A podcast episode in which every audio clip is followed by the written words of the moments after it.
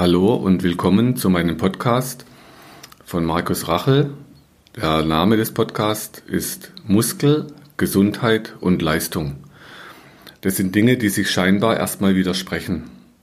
Auch heute werde ich euch wieder interessante Ideen näher bringen und Tipps mit an die Hand geben, die ihr zu Hause selber machen könnt.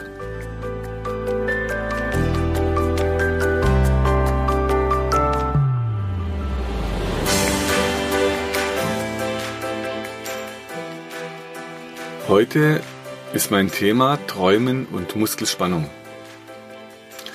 Wie komme ich auf ein solches Thema? In der Praxis erzählen mir die Menschen manchmal von ihren Träumen.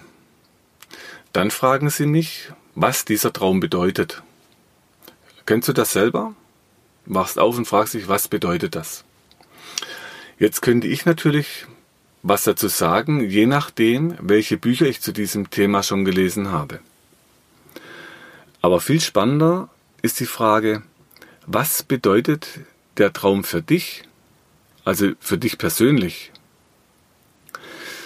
Es gibt verschiedene Arten von Träumen, was du sicher auch schon selbst erlebt hast. Es gibt entspannende, aufregende, es gibt erotische Träume oder auch Albträume. Und es gibt weltweite Studien zu diesem Thema. Ähm, in einer, die ich gelesen habe, da war so das Credo, meistens geht es um Angstthemen und zwar weltweit. Aber warum träumen wir denn überhaupt? Eine konkrete Antwort darauf fehlt bis heute.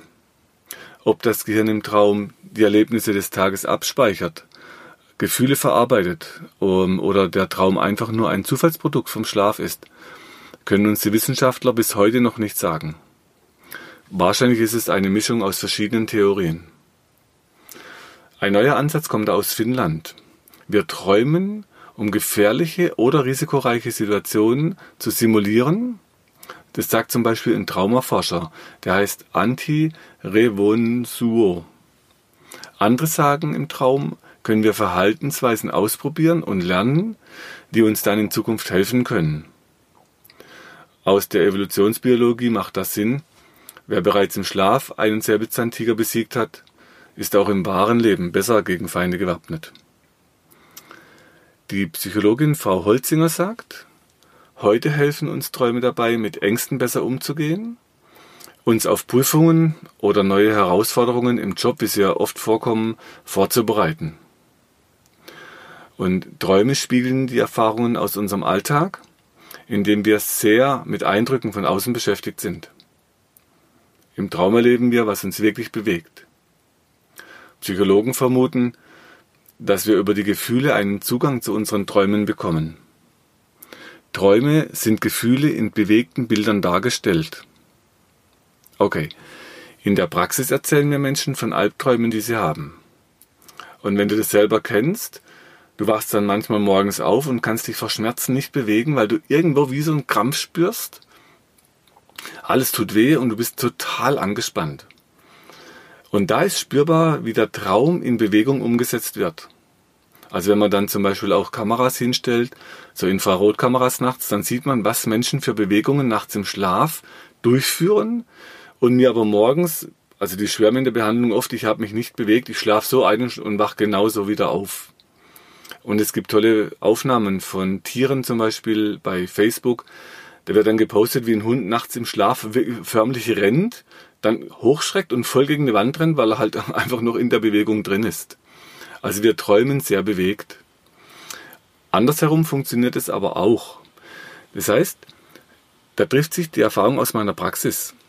Wir behandeln die Patientinnen und Patienten an den Muskeln. So, dass die Muskeln wieder entspannen können. Die Menschen schlafen dann oft viel besser durch, da die Muskeln nicht mehr wie in einer Fluchtspannung gefangen sind. Also wenn ich schon wie auf dem Sprung bin, sind die Muskeln sehr angespannt, aber so wird dann auch geträumt. Und wenn man die Muskeln dann lockert und die Patienten entspannen können, dann sagen die mir, ich kann anders träumen oder die Träume haben sich verändert.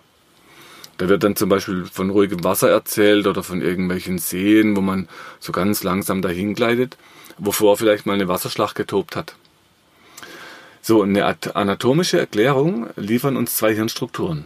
Die eine ist die Amygdala, die ist für Gefühle mit zuständig. Und die anderen sind die Basalganglien, die sind für Bewegung zuständig. Und die beiden sind in der Entwicklung als Embryos sind die, als Zwillinge angelegt. Und deshalb lassen sich Gefühle und Bewegung gar nicht trennen. Ähm, ein kleines Beispiel so als Abschluss. Wenn du das nächste Mal erschrickst, dann achte mal auf deine Schultern. Also wie schlagartig die Muskeln anspannen, wenn man wirklich erschrickt oder wenn man in Panik kommt, wie dann die Muskeln unter Spannung, Spannung stehen.